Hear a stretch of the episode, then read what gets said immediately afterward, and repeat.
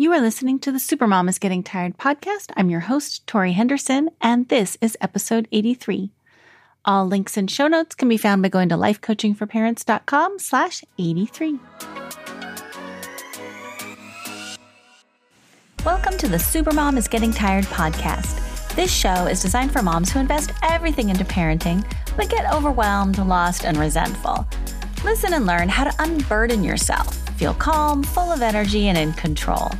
I'm your host, Master Certified Life Coach, teacher, and recovering supermom, Tori Henderson.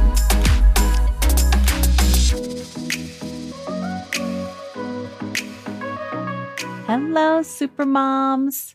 How are you? I just want to thank you guys so much for sharing this podcast with your friends.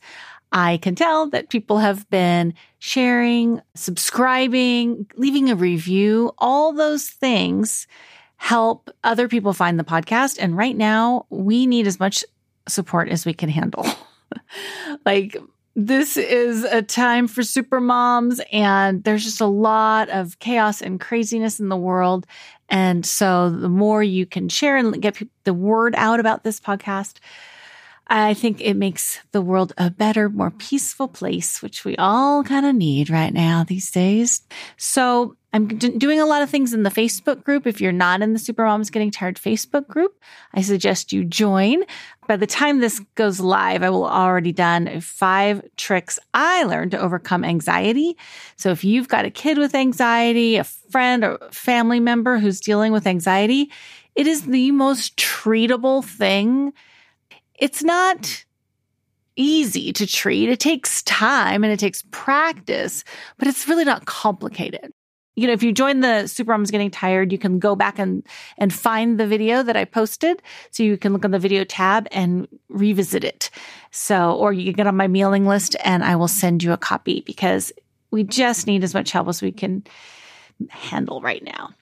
And today's topic, today's question is coming from Anne, and it's about competitive children, or child in this case. She says, Dear Tori, I have two kids, a seven year old girl and a one year old boy. I've always noticed my oldest has a hard time losing when we play board games. When she started jujitsu and swimming, she would get easily upset if she didn't get it right the first time and would get easily frustrated and give up. This year is the first time she's done a team sport. She started soccer and would be so upset when the other team scores and says, I'm the reason why our team lost. And she wants to give up. I know she's enjoying herself, but as soon as there's someone doing better or winning, she wants to give up. I've explained to her it takes practice and hard work to get better, etc., but she still pouts and is a sore loser. She's especially competitive and jealous with her little brother. I've tried talking, explaining, spending one-on-one time with her, etc. Today she told me, I feel like I don't matter and it broke my heart. This makes me frustrated, sad, and exhausted. I honestly don't know what to do. Yeah, this is really hard. It's so hard to watch your child have such negative self talk and then as a mom, you just feel completely helpless and powerless because you say all the right things. it sounds like you've tried, you know, oh, let's focus on the positive. It's all about having fun or whatever. And she's just not having any of it. So the parent educator answer in this case, well, it's a little different today, but Dr. Stuart Brown, he wrote this book called Play, and he identified competitor as one of eight play personalities. Some children and adults enjoy setting goals and competing against themselves and others as a way to make an activity more interesting, more exciting. So if a competition is your child's play personality, you can use that. Be like, I'll race you to the top of the stairs. You know, who could be the first one to clear their dishes? You can use this to fuel them. So if anyone else is listening to this and you think, well, is it bad to be competitive? Just ask yourself is my child enjoying the fight, the mm. frustrations, and the fierce play that goes along with being competitive? So, really take an outsider's view and observe it and see if they look like they're enjoying it. In Anne's case, it is clear that her daughter is not enjoying it. So, when our child says, I don't matter, or you love the baby more than me, it hurts our mommy hearts. We don't want them to think these things. So we try to convince them that they aren't true. We appeal to their logic. We explain how we feel. You know, of course you matter to me. I love you. We tell them that their thoughts are wrong and to listen to our thoughts instead. This doesn't tend to work very well. Kids feel misunderstood instead of feeling seen, heard, and felt. When we see our child engaging in behavior that feels unhealthy, and here's an extra kicker, looks morally wrong. So when we have like a sore loser, it's like, ooh, there's a, a moral judgment of that. And it look it's not good for her psyche. And it looks like, you know, kind of bad parenting. We jump into action. We're like, no, you can't act that way. You need to be a gracious winner. You need to be, you know, respectful. We explain to them that losing is no big deal and they should focus on being a team player. We might even punish them for misbehaving, you know, pull them off the field. You can't play if you're not going to be nice. And, and so it's tempting and it probably would be if you looked it up, how to handle a kid who's a sore loser, you might find that advice. That's kind of traditional parenting advice is to reward the behavior you want to see more of and ignore, discourage, or provide consequences for the behavior you want to see less of. But this isn't a behavior problem. So you could do that you could focus on your daughter's behavior and you could say, you're not allowed to act this way. You're not allowed to say those words. You're not allowed to talk to people this way, whatever. But then she's just going to learn how to not show you her feelings. She's just going to have to keep them inside. She's still going to have them. And so her external behavior might be more socially acceptable, but it's not getting to the root cause that voice that says, I'm a loser, I don't matter, I know I'm going to fail, so why try? Who, like whatever she's got going on in there, that, that's not going to go away by teaching her to mold her behavior. We want to focus on her emotions and her inner dialogue. So you've already tried reasoning with her. Logic doesn't really work in this circumstance. You've said all the right mommy things, but it hasn't changed her beliefs about herself. For this, we need a little life coaching. So, the life coaching answer the first thing we need to do in order to help our children change their beliefs about themselves because that's what this is all about is she is identifying as a loser who doesn't matter who doesn't get as much love as her brother whatever and so we want her to change her beliefs about herself and so the first step to doing that is to recognize that this is not a morality problem. It's not a behavior problem and it's not a parenting problem. There isn't anything you did wrong to create this belief in her. We all pick up erroneous thinking. I had uh, when I started life coaching, I started uncovering all of these core beliefs that I had about myself. And they were, I mean, they felt true. they were very well ingrained. One of the beliefs I had about myself was I can't be me. Well, who else am I supposed to be? Like, that's not even logical, but it's something I picked up as a very young child that I can't be me here. I can't be myself. And so even though it doesn't make sense, I don't know where I got it or why, but I just picked it up and I carried it with me for the first few decades of my life. I also had the mantra, I really said this one a lot. Uh, if I know I'm going to fail, why try? So it, it wasn't until my life got really, really boring that I decided to change that belief. And it, but it took life coaching to uncover it and recognize that it was there and then shift it. So, life coaching helps you discover the beliefs that need changing. It helps you change them to ones that are more aligned with your values. Who do I want to be? You know, how, what do I want my attitude towards life to be, my approach towards trying new things, and really kind of figuring out what do I value? What do I want? And aligning with that. So, there I found it very interesting when I was doing research for this that there are correlations between this super competitive behavior and early trauma. Now, this early trauma could be a hospitalization, a severe illness, a separation from a parent. I mean, like, who knows what's traumatic to a child? So it could be anything. But I thought it was interesting that that competitive children often had like an illness or a hospitalization or some kind of separation or even if it like just mom worked a lot when they were little and they didn't get as much time with mom as they felt like they wanted to. So there is a correlation but it still can just happen. I had a my mom was a stay-home mom and i didn't have any trauma and i still picked up some crazy stuff. Life is messy. Things happen you know, we, we pick up some weird beliefs about ourselves. It's just that's life.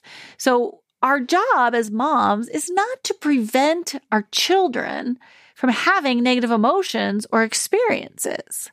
That's not why we're here. It kind of feels like we are. but we want them to experience the full range of human emotion. We want them to experience disappointment and sadness and anger and injustice. This is what makes a whole, healthy, well rounded human being. It's what helps us give compassion to others who are dealing with those emotions. So, we, we don't want to take a look at why this is how this got to be there. It doesn't really matter. What we just focus on is that now she's got these negative thoughts about herself. Okay. And so what mom can do is to recognize that it's her issue, her daughter's issue. It's not mom's issue.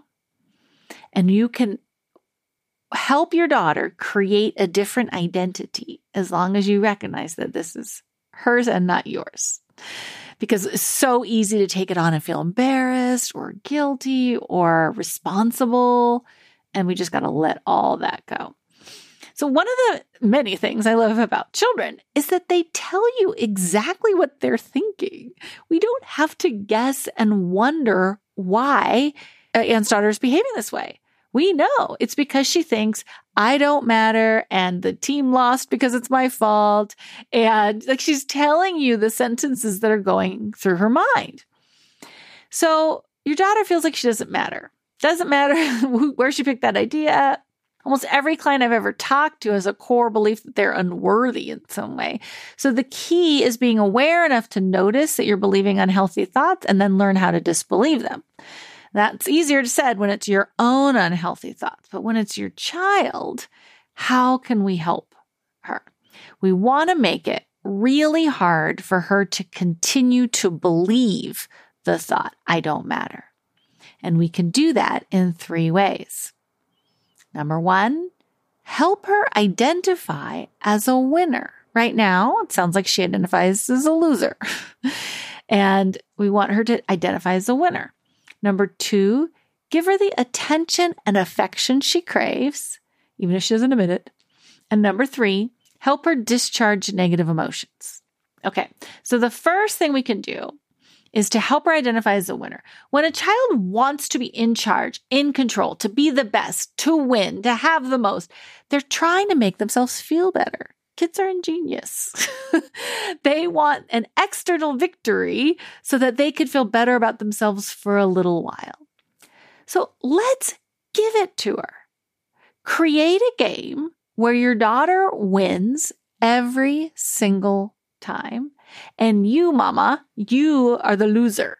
You lose again and again and again. So that she starts to identify as the winner and you as the loser. Kids are very black and white thinking thinkers, so we kind of just want to cater to it. I suggest acting upset. So let's imagine the game is like you're racing up the stairs and she beats you. You let her win. In my case, she would just win because I it's very hard to race children upstairs. I find they're better at it than I am. So uh, so you let her win and you say, No, I, this is terrible. I lost. I lost again. Like, I want you to be overly dramatic about it, but playful. Like, okay, for this time for sure, I'm going to beat you. Come on. I need a do over. Let's try it again. No, I know I can do this. This isn't fair. I can't stand this.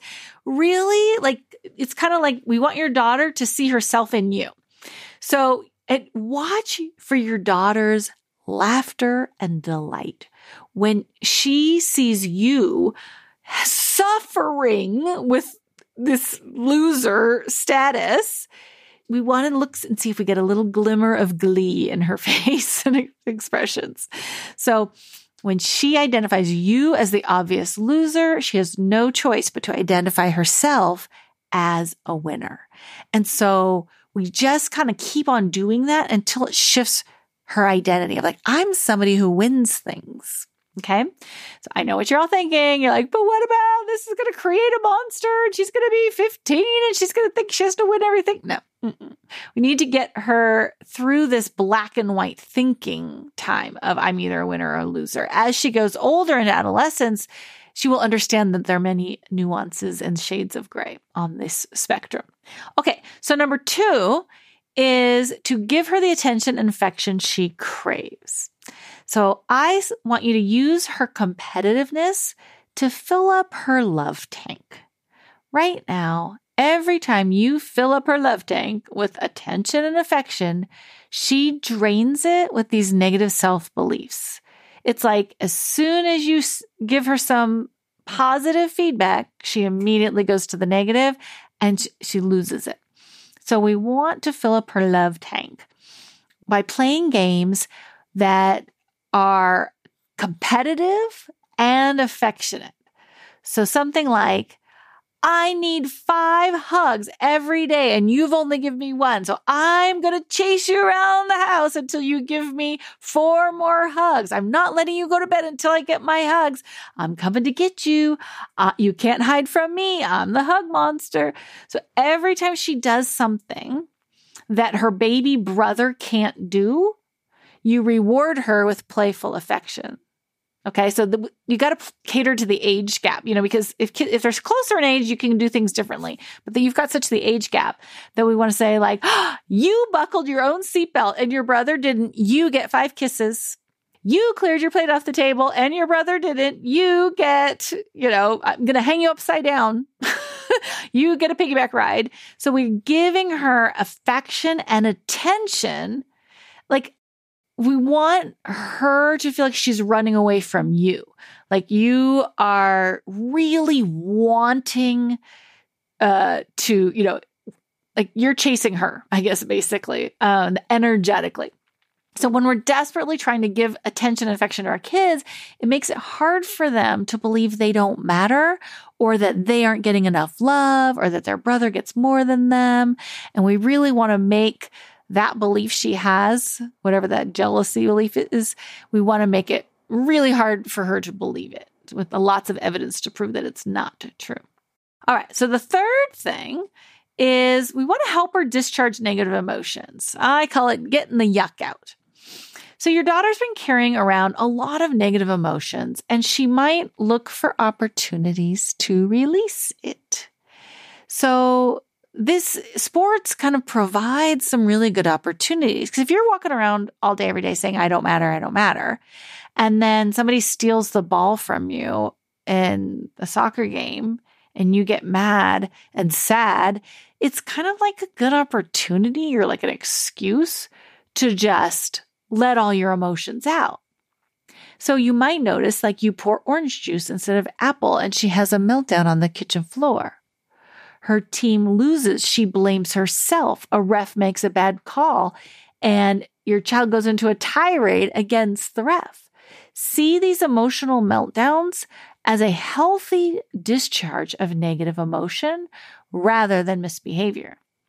And what you want to do is you want to just like be there with her, hold her, like look at her, give her attention and affection when she's upset. It's not her natural.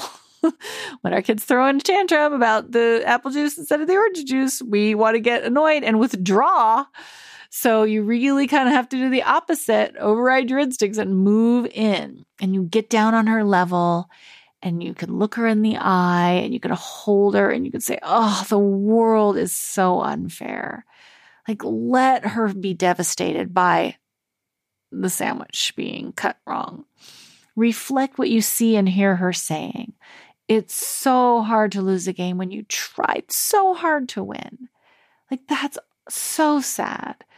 You know, hold your boundaries, but do it with kindness. You'd say, like, you know, I can't let you go back into the game until you've apologized to your teammate for yelling at her. But like, I can see how upset you are. The other thing is you can do is kind of, um, purposefully and intentionally get the yuck out. Like, say she comes home from a soccer game and it was very emotional, highs and lows and drama. And you say, Hey, honey, I want you to go take a shower and wash off all the yuck. Let all that negative emotion just go down the drain. Water can be really helpful uh, for this kind of stuff, any kind of natural elements, like going outside in nature. You know, I want you to go on the trampoline and jump until you no longer feel bad, feel yucky. You can give her a cardboard box in the backyard and say, I want you to stomp this down to till it's flat. Or um, aluminum cans are really fun to stomp on too. it might be hard for her at seven. So just think about things like deliberately discharge the emotion. What your child needs is your steady confidence that her life will be good that these emotions are real and valid, but temporary. You're not going anywhere, and your child's emotions matter to you. Today's Supermom Kryptonite is believing the first six of your child's life determine their future. Have you heard? 90% of your child's brain is developed by age five. A child's experiences in the early years, positive or negative, nurtured or neglected, have long term impacts on the child's health, ability to learn, and succeed. Have you heard this? The amount of quality care, interaction, and stimulation your child receives in early childhood determines which brain connections develop and last for a lifetime. Now, I am not arguing that these are not true. All I'm saying is that statements like these turn me into a hyper vigilant, freaked out, perfectionistic, and very stressed out mom who refused to take a break from her kids. I felt like I had to be with my baby at all times, constantly like giving the right amount of nurture and stimulation, saying and doing all the right things. It felt like a life or death situation. So to like take a break and spend time by myself or go do something fun, I felt like I couldn't because there's an emergency. And the first six years of life are the most important. And every single word that comes out of my mouth is going to make or break my child's success in life. It was just exhausting. I believed my child's success was in my hands, and I sacrificed my mental, emotional, and physical health for it. So, one of the great byproducts of life coaching for me was realizing how easy it can be to change one's beliefs and feelings and actions. Like I just heard these statistics and it was so, it felt so permanent. It felt like, you know, that once the brain is formed, there's basically nothing else you could do to change it, which is really not true at all. So, discovering how to use life coaching to create a fabulous life for myself and to feel better, like so much better, it took the pressure off of me having to do everything perfectly for my children. That my kids can be happy and successful even if I mess up. Like that was so eye opening for me. And if you think about it, like think about somebody you know who's a really good mom, and then you know, like look at her and you're like, oh yeah, she's really good. Like she's so patient. Gosh, she's so nice. And do you know anyone that you think is a really good mom, but their kids are kind of like, yeah, not doing so great? You know what I mean, like that? Or maybe you know some uh, some kids who like turned out amazing but had totally deadbeat moms. And you're like, how did you turn out so well? Like, there is not this cause and effect that we think there is, where it's like the mom is 100% responsible for the child's success in life. Nothing is set in stone. Neuroplasticity is amazing. And learning how to change your brain in any direction you want is very empowering and takes the pressure off being a perfect parent for your kid. Or like discovering, like, oh, my daughter has some negative self beliefs about herself. That sucks. And now she's going to live with those for the rest of her life. Like, that's not something we want to think. We want to realize, like, there's a lot of things you can do that mom doesn't even have to do. Her daughter can do it when she gets old enough and she wants to. So if my kid is too perfectionistic or anxious and it's stressing him out, he can change that. I don't have to change that for him. If my kid struggles to learn but wants to get good grades, it's totally possible she can hire a coach. There's so many different kinds of coaches out there. There's academic coaches, there's ADHD coaches, there's weight loss coaches, there's business coaches, there's parenting coaches, there's like there is a life coach for any pretty much anything you want to achieve. Find money coaches, like organizing, you name it. There's a coach out there for it. So, you know, recognizing how powerful life coaching is is really helps to take the pressure off of mom having to do everything perfect or worrying and struggling when she finds out that her kid's got some negative self beliefs. When we start making important and helpful changes in our own lives, it gives us the confidence to see how our children can do the same. So, believing that your kids' brains are locked in by age six is today's Supermom kryptonite. Today's Supermom power boost is to try to get your kids on the same team. So, and in this example, Anne's got a seven year old and a one year old. And so it's a little trickier to have, like, kind of pin them against mom, so to speak. When your child is competitive with their sibling, which is, you know, really normal, and you can tell her, like, a lot of kids feel that way. I would let her know that it's okay to feel that way and that it's very normal. She's jealous of her little baby brother. But when your child is competitive with their sibling, you want to try to find opportunities to get them on the same team by making yourself the loser. So it's like them against you. Like you both beat me to the car. Oh my gosh, I lose and you guys won. Oh man. Let's play the silent game. Who can be quietest the longest? Oh, wait, shoot, I just talked. Darn it, I lost again. you can lay down on the floor to wrestle with them and only let them pin you if they're working together. And then say, Oh no, you pinned me to the ground together. You guys are too strong for me. So, older children, so that's one thing is to get them on the same team against you. Okay. So they start to identify, she's, your daughter starts to identify as the baby is her partner in crime or her partner in winning. But I also want to suggest uh, for a power boost is that a lot of times the older child, they hear us say, Oh, I've got to go get the baby. Like, okay, we have to stop playing our game because I got to pick up the baby. We need to hurry up so I can go tend to the baby. Like, we use the baby as a reason to stop the love, the affection, the cuddles, the playing, the whatever. And so I suggest making sure your daughter overhears you saying to the baby, I'm sorry, honey, you'll have to wait. Your sister and I are playing now. Like you can say it to the monitor, the baby monitor, and just like, oh, you've woken up for your nap. Well, your sister and I are in the middle of a game, so you're going to have to wait. Um, or just to like you go and whisper to the baby and she can overhear you. You know, like, oh, I can see that you need your diaper change and I will do this, but then I want to get back to playing with your sister.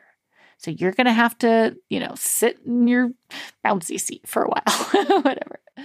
So we wanted the older child to hear you talking to the baby and saying, I'll get you in a minute. In a minute, but I need five more hugs from your sister first. And I also recommend just reiterating that word of your sister to the baby. And so that it's not your baby so much as like your sister. We want to just kind of help build that bond so that she sees her brother as an ally and not an adversary. Today's quote of the day The sign of great parenting is not the child's behavior. The sign of truly great parenting is the parent's behavior. Andy Smithson. All right, super moms, good luck with those super competitive kids. Man, I have to admit that I find them very entertaining. when you're not the mom and it's not your child, I could I just enjoy it so much because I think, you know, as a kid, I grew up in a house where I was very um, suppressed. Like we had to be on good behavior all the time and just kind of I don't know. I didn't, we weren't allowed a lot of exuberance. And so anytime I see dramatic, exuberant children free to express whatever feeling comes out of their little hearts, it just tickles me. so if you are worried about what are other people thinking, that's what some other parents are thinking is like, how great that that kid is expressing themselves and that mom is just being so patient and kind and letting her. So, you guys take care of yourselves, take care of those children. I will love you and leave you. Want a free life coaching session? Go to lifecoachingforparents.com and schedule yours today. And thank you so much for listening. I would love it if you would subscribe and share these podcasts with your friends. If you have a question you'd like me to answer on the air, go to lifecoachingforparents.com slash record my question and you can send me a voicemail recording or write me an email and I'll answer it on the air. Thanks again. Have a great day.